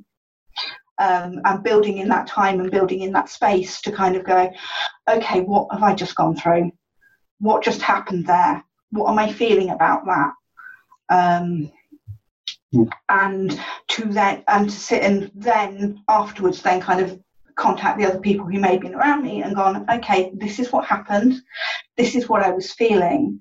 I'm sorry I couldn't tell you that. Because I, I can just kind of go, ah, and I can't say, I need help right now, or I can't say, I'm really angry with you right now. Because I, I actually can't identify that I'm really angry with them. I'm just tense. And so sort of having again that kind of pause and going back and going, okay, look, I was really angry with you at, at that point because you were doing this, this, and this, which my brain was going, well, I need this, this, and this done, and they didn't match. And maybe if this happens again, maybe we find a different way of doing it because actually I've identified that this is what was causing that emotion, what that emotion was, and this is how we can either avoid that or encourage it. Um, so it's a lot of it is I do a lot of self analysis and self reflection in order to kind of just check in and go, what what happened? And just one last point before we let Jemima take over, like, and like I almost sometimes worry that I'm too reflective, that I overburden, overanalyze, overlook at everything because it's the one tool I might use for most situations now. It's the one tool I will will look at, and so so yeah, I, I actually slightly worry that I over reflect on things. And sometimes there's a criticism. Thank you, Jemima. You are on mute. You're on mute. Jemima, do you want to take yourself off mute? Mm. Jemima, you're on mute. Ah, there we go. Sorry, beg your pardon, my fault. Uh, yeah, it was just to let you know. I'm not sure if you can see the little blue hands, but it's Angela, then Juliet, then Emma. They've been waiting for. Okay. So if we go to Angela, of wisdom. Hello. Um, first of all, a huge thank you to you both um, for all your insights and for sharing and taking your time. Um, this is really timely for me because tomorrow morning I'm expecting to get a diagnosis for my five year old daughter. Good luck. Um, mixed feelings and, and all sorts, as I'm sure you yeah. understand. Um, I'm really keen, I don't want to change who she is. Um, but at the same time, um, one of our biggest difficulties is groups and group environments yeah. um, as I'm sure you can understand, um, to the point where um, a first term at school was hugely damaging to her, and we've pulled her out after a term, and she's now being oh, bless her. home educated and thriving now. Um, but she doesn't have friends. She she she's very good in a one to one situation with another child. But of course, life isn't like that, and so many even home education things revolve around group situations. I just wondered what your thoughts were on whether I persevere with slowly, slowly, slowly building her up to exposure with larger numbers of children, or whether this is always going to be hugely stressful and, and anxiety inducing for her. Um, I think I said about not wanting to change who she is. Yeah, it's always going to be a amount of stressfulness for her. Um, but there is value in kind of letting her do that at a pace that she is comfortable with. So do introduce her, but kind of give her those expectations beforehand. Um, let her know how many people are going to be there, um, what the surrounding environment is going to be like if you can, um, what kind of levels of noise there might be, um, and what kind of sensory inputs that she might have um, and worth investigating um, if you're going to go to a big event which you might not be ready for for a good long while um, whether there's things like sensory um, spaces or spaces where she can kind of just step out have a few minutes and then go back in um, so one of my problems that i have with my dyspraxia is that at a certain point in groups i can't hear the person in front of me talk because there's so much sensory input, I can't filter it. Um, so it's always going to be stressful for me.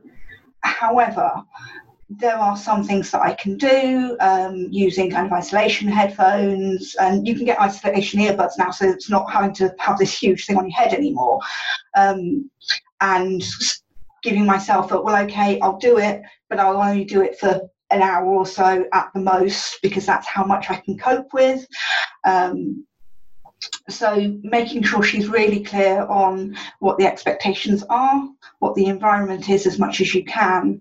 Um, so yeah, do kind of slowly introduce her, but also let her have that kind of control of knowing what she's going into.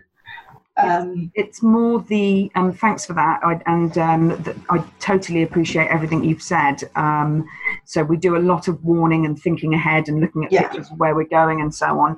It's um, more than one voice at a time or more than one friend to play with at a time is impossible for her. She it's so she difficult to might- She might see the friend that she wants to play with playing with other people, and she, she, but, but they're not playing with me, and and um, it's it, it's just a complete closure to playing with more than one person at a time. So I I think my advice there would be that it's okay for someone else to choose not to play with you. Like you can't. I, I- and I, I don't know how. I'm not a parent. I don't know how necessarily to to teach that lesson, if that makes sense. But that other people in the schoolyard can make their own choices too, and that might not include you. And that if you can have the thing that makes you feel good and makes you happy to be there, whether that in you know if, if that's a, a solo activity you can do in the same space or, um, or or something like that. I I wonder if that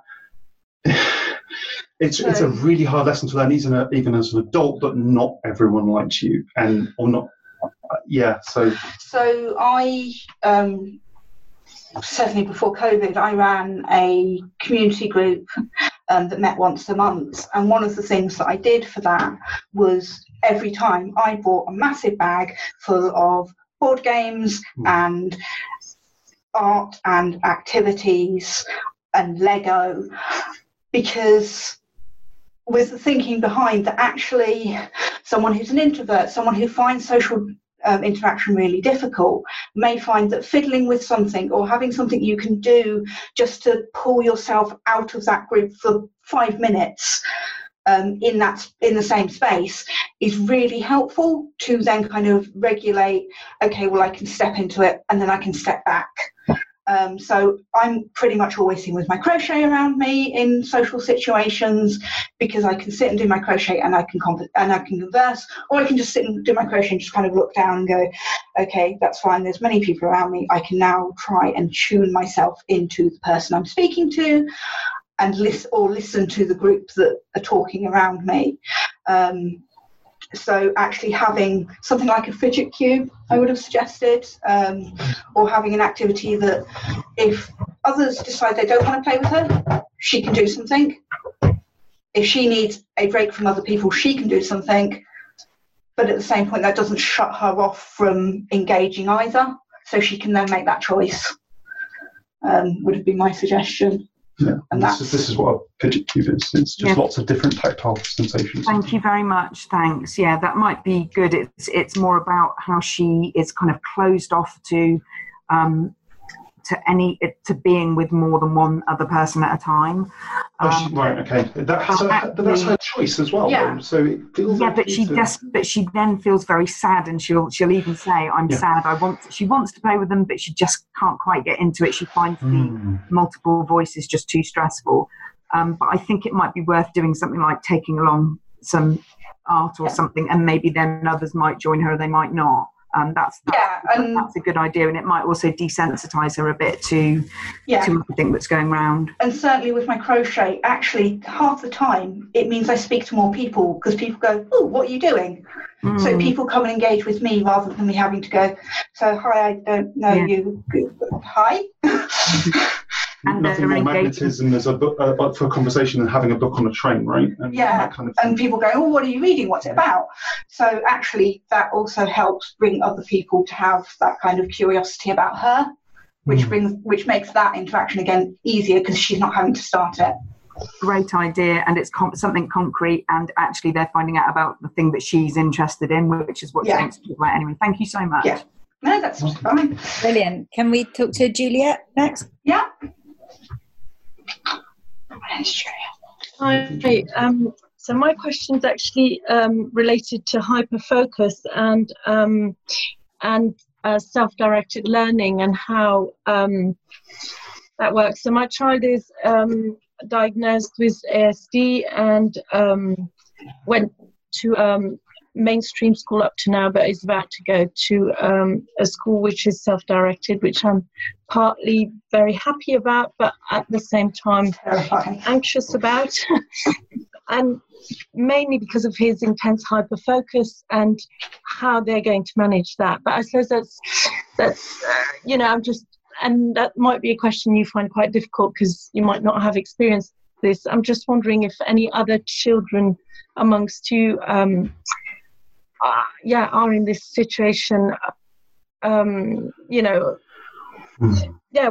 What are the benefits of self-directed learning? I don't know. I, I wish I'd known what because the way I learn now, um, when I'm trying to learn for something I'm interested in as an adult, isn't the way that I learned when I was a kid. And I, if I known then, like, so I think if I wanted to learn something now, it would be like I want to learn how to do this thing on this Raspberry Pi I got or whatever.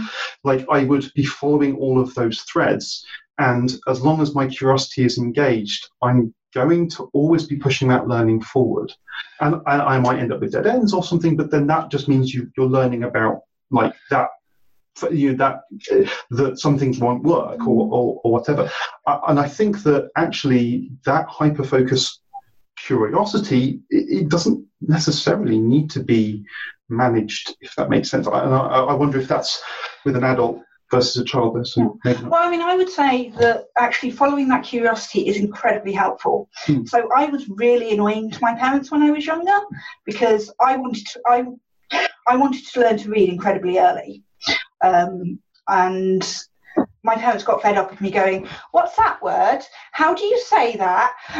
what What's that word actually mean?" So my parents handed me a dictionary and a thesaurus, told me how to look it up, and said, "Go away and do it yourself."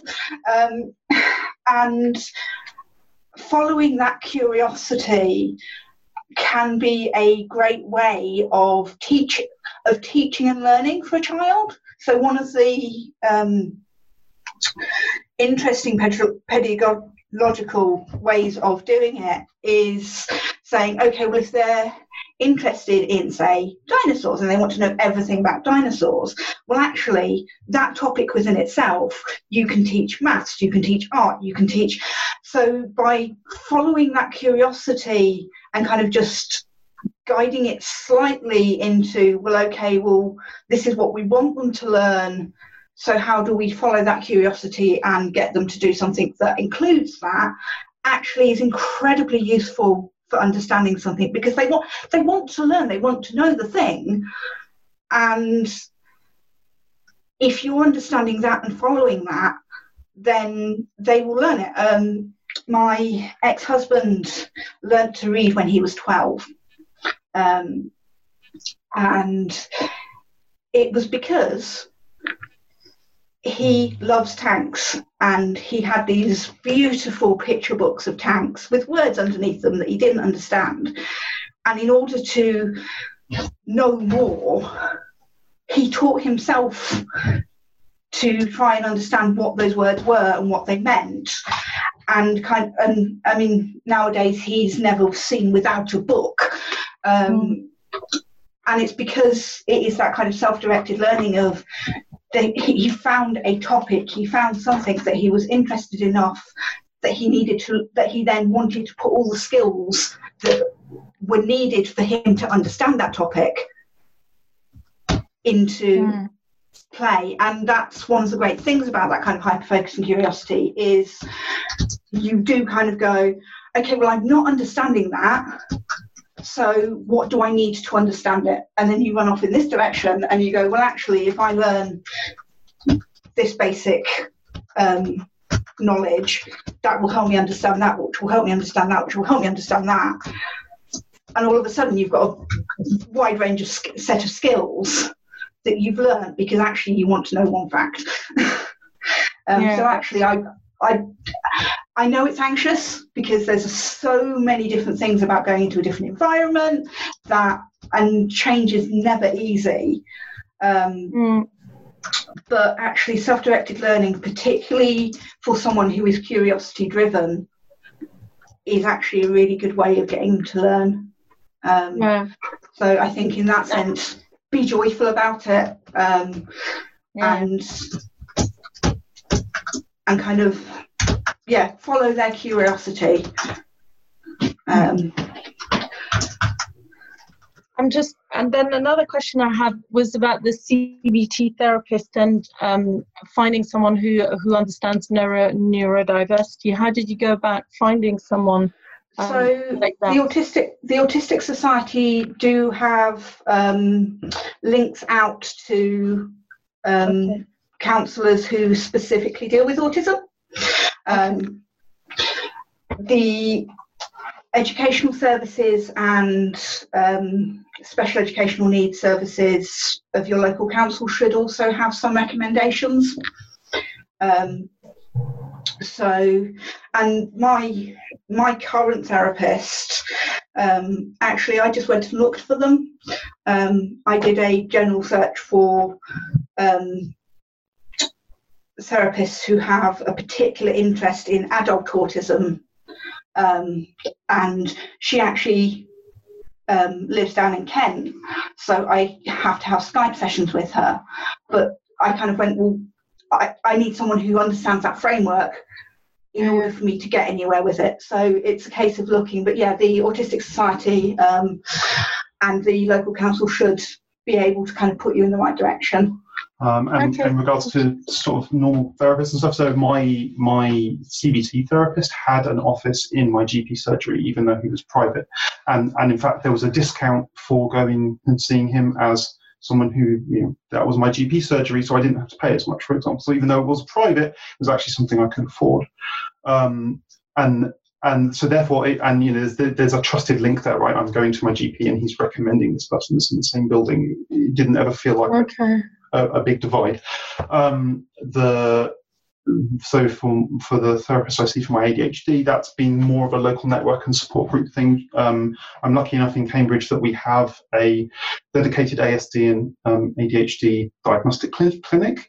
So we have a lot of um, so we have a lot more diagnoses, if that makes sense. So therefore, there's a lot more Mm. social groups and stuff around. Um, ADHD, I think it's in my slide notes. Um, it's ADD ability is the support group that's in Cambridge, and the leader of that is actually um, is my therapist. So uh, yeah, I, I was on her waiting list for something like six to nine months, um, and yeah.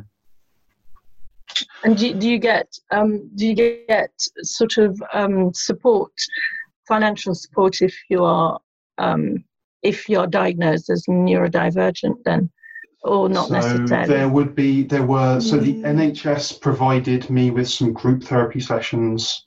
I think there were six to twelve sessions, uh, and that was it. Um, and then so, and I, I I say I'm, I have privilege. I'm lucky enough that I was able to go and find something when I needed more. And it depends on your local NHS um, because it depends on the clinical commissioning group and what they've got in terms of pathways. Sorry, you used to work in do so clinical commissioning research in groups. Uh, in fact, ironically, I was working. Uh, I was doing the admin support for our autism pathway when it came in because I was working for the clinical commissioning group at the time. Um, so when it came to me looking at my diagnosis, I was like, well, I know what this pathway does. um, but so it, it, is dependent, um, but it's also dependent on what the what the kind of depth of diagnosis is um, and how disabling. Because as I say, certainly with ASD, it's such a wide spectrum that I wouldn't get any support because I can hold down a job and live a normal life, but someone else who's also diagnosed may not even be able to put their clothes on every day um, or communicate with anyone, and at which point then you start getting the disability benefits and the living benefits starting to come in. Um, Okay, it's, thank you. It's a minefield, but it's worth having a look at. Can I direct you to Emma? That'd be lovely. Thanks. Yeah. Please. Oh, thank you. Um, I had a couple of questions that technically I could answer by Googling, but I was interested to get your perspective. Sure. I'm aware that I have answered a few questions this evening, so and I know we've only got like 10, 15 minutes. No, no, go. If anybody else has got a question first, I'm happy to give way to them. Go. Okay, so one of them was about I noticed in your slides, Sarah, you said that there wasn't a cause of autism that was mentioned. And I have read about ADHD causes, and it seems to be something physically in the brain about the dopamine receptors. And this seems to be an area where ADHD and ASD differ. And I was curious to hear more about that. Yeah, um, it's, and I think it's because the way that um, autism kind of developed um, was that it was seen as childhood schizophrenia. Um, which then developed into a specific type of childhood schizophrenia, which and that covers so many different types of behavior and difficulties that actually there may be many things causing it. There may there's so there's no one kind of we know that the brain does this and therefore you can medicate. Mm. We're, we're very much working on, well, these are a massive group of symptoms that we've put into one category, and there may be many causes um, in, in this category. So we do, we can't necessarily say there is one or another. Um, there have been studies that have tried to, tried to look at the neurobiology, but there's not been any kind of consensus on any. There is a, there is thought to be a genetic cause, and you can see that with a lot of people um, when you start looking at the family histories, that you start seeing autistic traits throughout the family, um, but actually identifying those genes, we're not there yet. We're just not there yet. Uh, and and with with ADHD, yes, we're a bit further along, um, but there are still things that I'll say the rejection sensitive dysphoria thing is still not officially assigned to, to the emotional dysregulation that comes part of ADHD, but it's believed that that's going to come out in the not the DSM, the other one that isn't the DSM um, that that's due I think this year, yeah. um, and uh, and those those advances are sort of being made all the time. I I I yeah the what was the thing? Oh yeah, um, addictive personality thing, and like yes, it's believed to be genetic.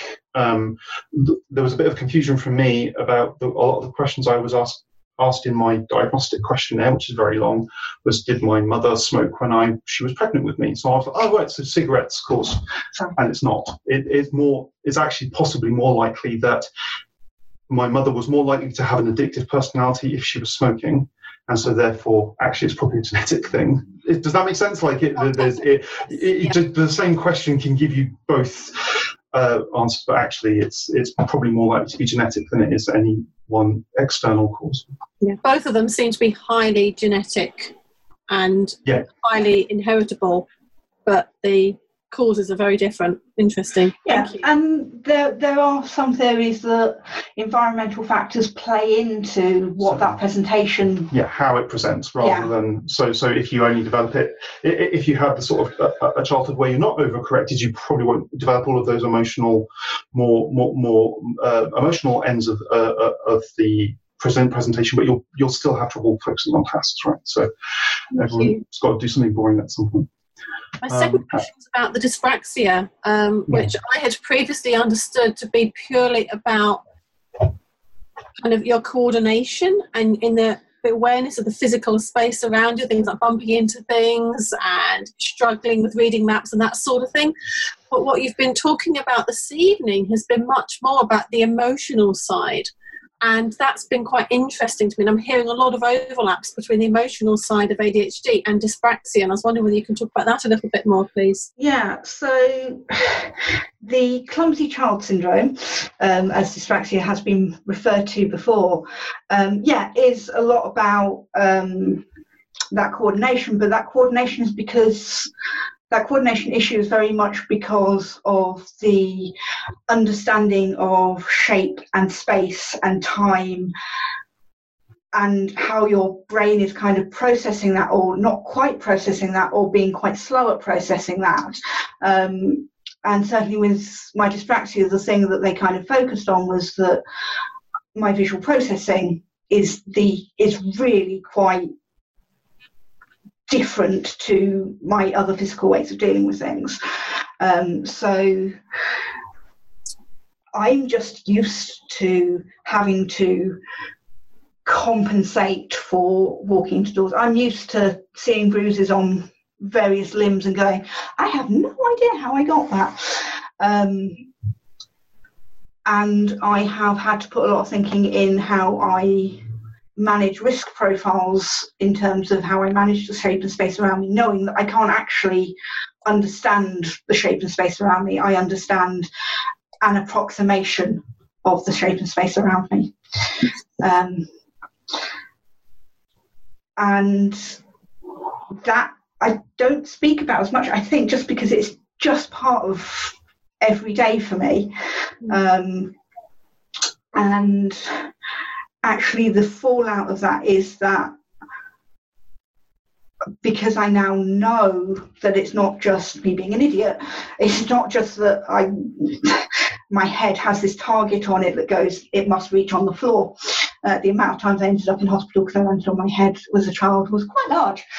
But it did mean that I got to see Ghostbusters while standing on the children's ward of Birmingham, uh, Birmingham hospitals. So, eh.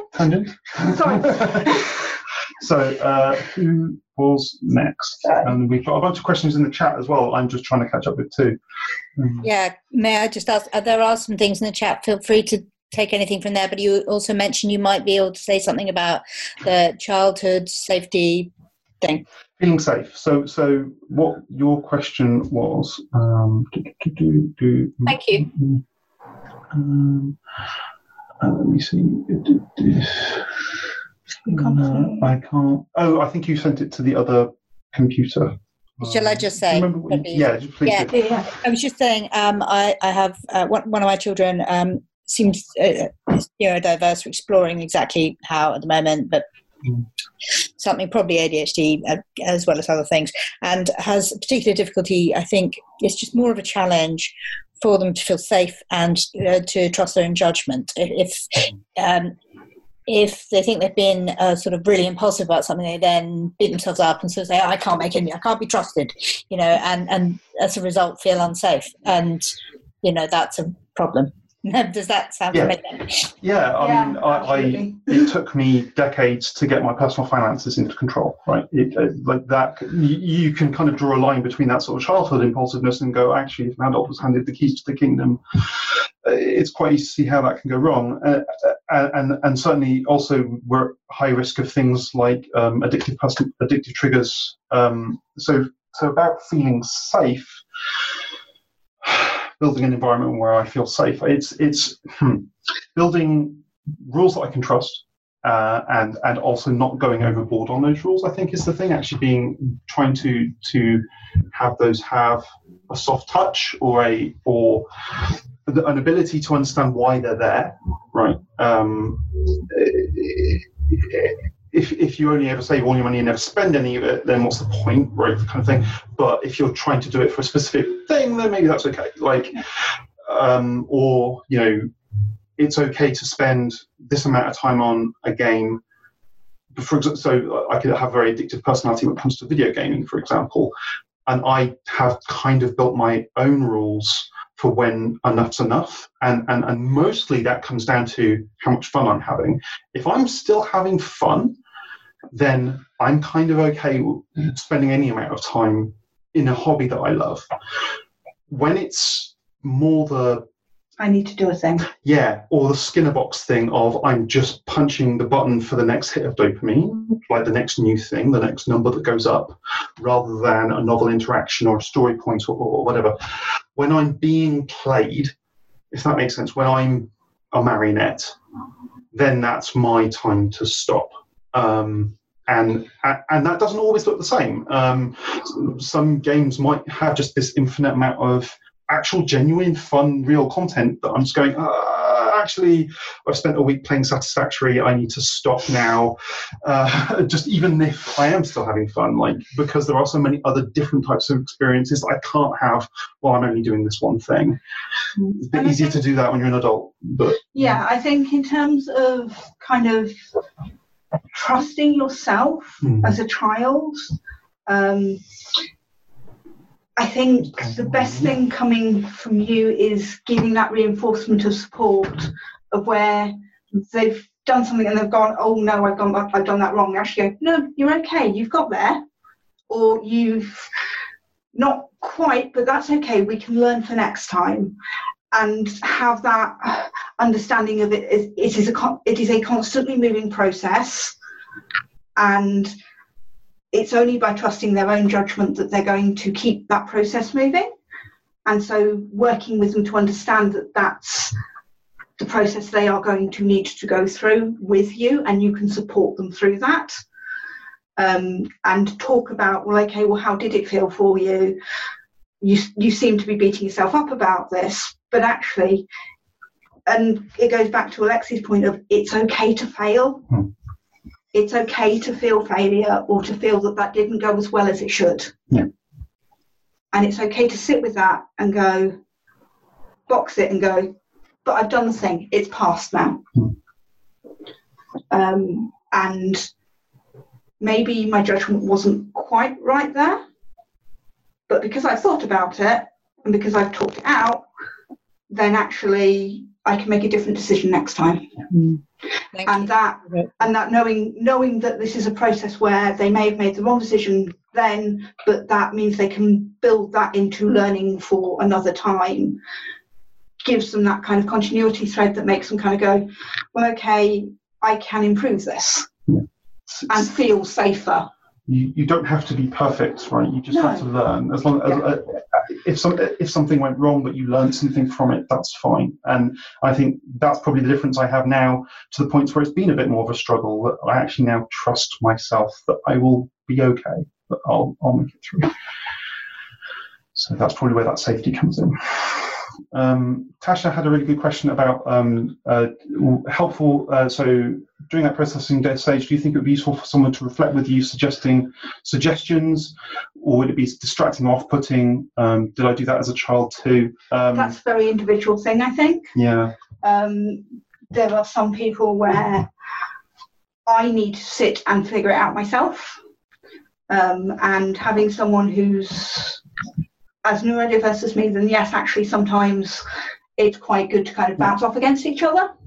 Um, but at the same point, I've had people who have then tried to talk me through it, and I've gone, I can't think Yeah. because all I'm hearing is you. I, I need to go away. And just letting that be led by them of going, do you want to talk about this? Would it help if we whiteboarded it or something and work through what happened there um, and let them make that choice? Um, and they won't always make the right choice for them, but they'll start learning what those choices mean for them. Um, so perhaps suggesting one time, well, let's try it. And then if it doesn't work, it doesn't work. Um, and being okay with that, I think. Yeah. Agreed. Um, and we're actually We are, yeah, we are officially out of time. Is there any closing things that you wanted to say? It's been such a full session. It's been just brilliant. Thank yeah, uh, thank you everyone for your amazing questions and your engagement and like the fact that there's so much here to, to look through at the chat that I can't get through it is, is incredible. It's a testament to how much everyone's thinking about this topic, and I really appreciate your your engagement with it in that way. Um, Yeah, no, thank, thank you for coming. I know we're, we're, we were certainly thinking at the beginning that we're not the most expert people on this. We're still very much at a different point in our journeys than other people are, but actually, sometimes you just have to have that hold that space. And thank you for holding that space for us and for allowing us to hold that space for you as well. Um, and hopefully, you've all got something out of it. Judging by the comments that are scrolling in now, I think everybody got something from it. Uh, very, very appreciative comments. And uh, thank you, everyone, for uh, contributing so much and, and being so supportive of one another on the chat. It's been really lovely. Thanks for listening to this episode of the Freedom to Learn podcast. For more information about our work, check out our website at freedomtolearn.uk and find us on Twitter, Facebook, and Instagram.